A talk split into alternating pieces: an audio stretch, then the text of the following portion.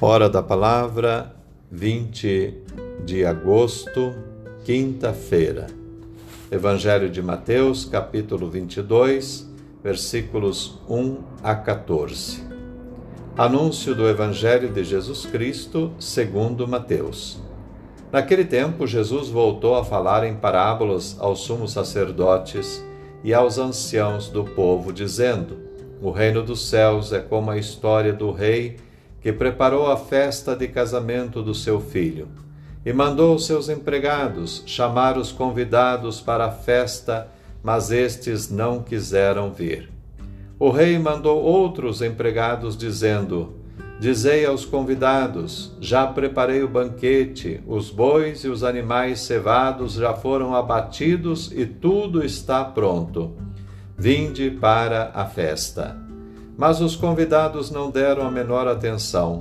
Um foi para o seu campo, outro para os seus negócios, outros agarraram os empregados, bateram neles e os mataram. O rei ficou indignado e mandou suas tropas para matar aqueles assassinos e incendiar a cidade deles.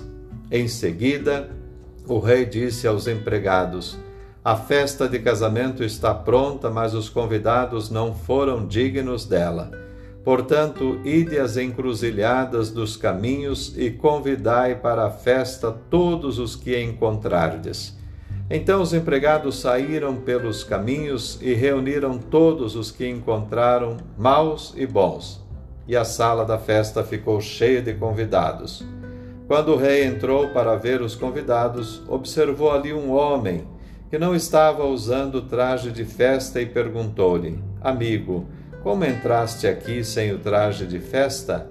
Mas o homem nada respondeu.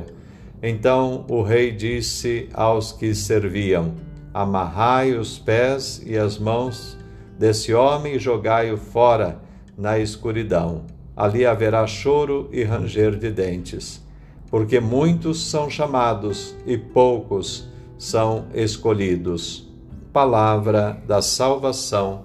Glória a vós, Senhor. Saúde e paz.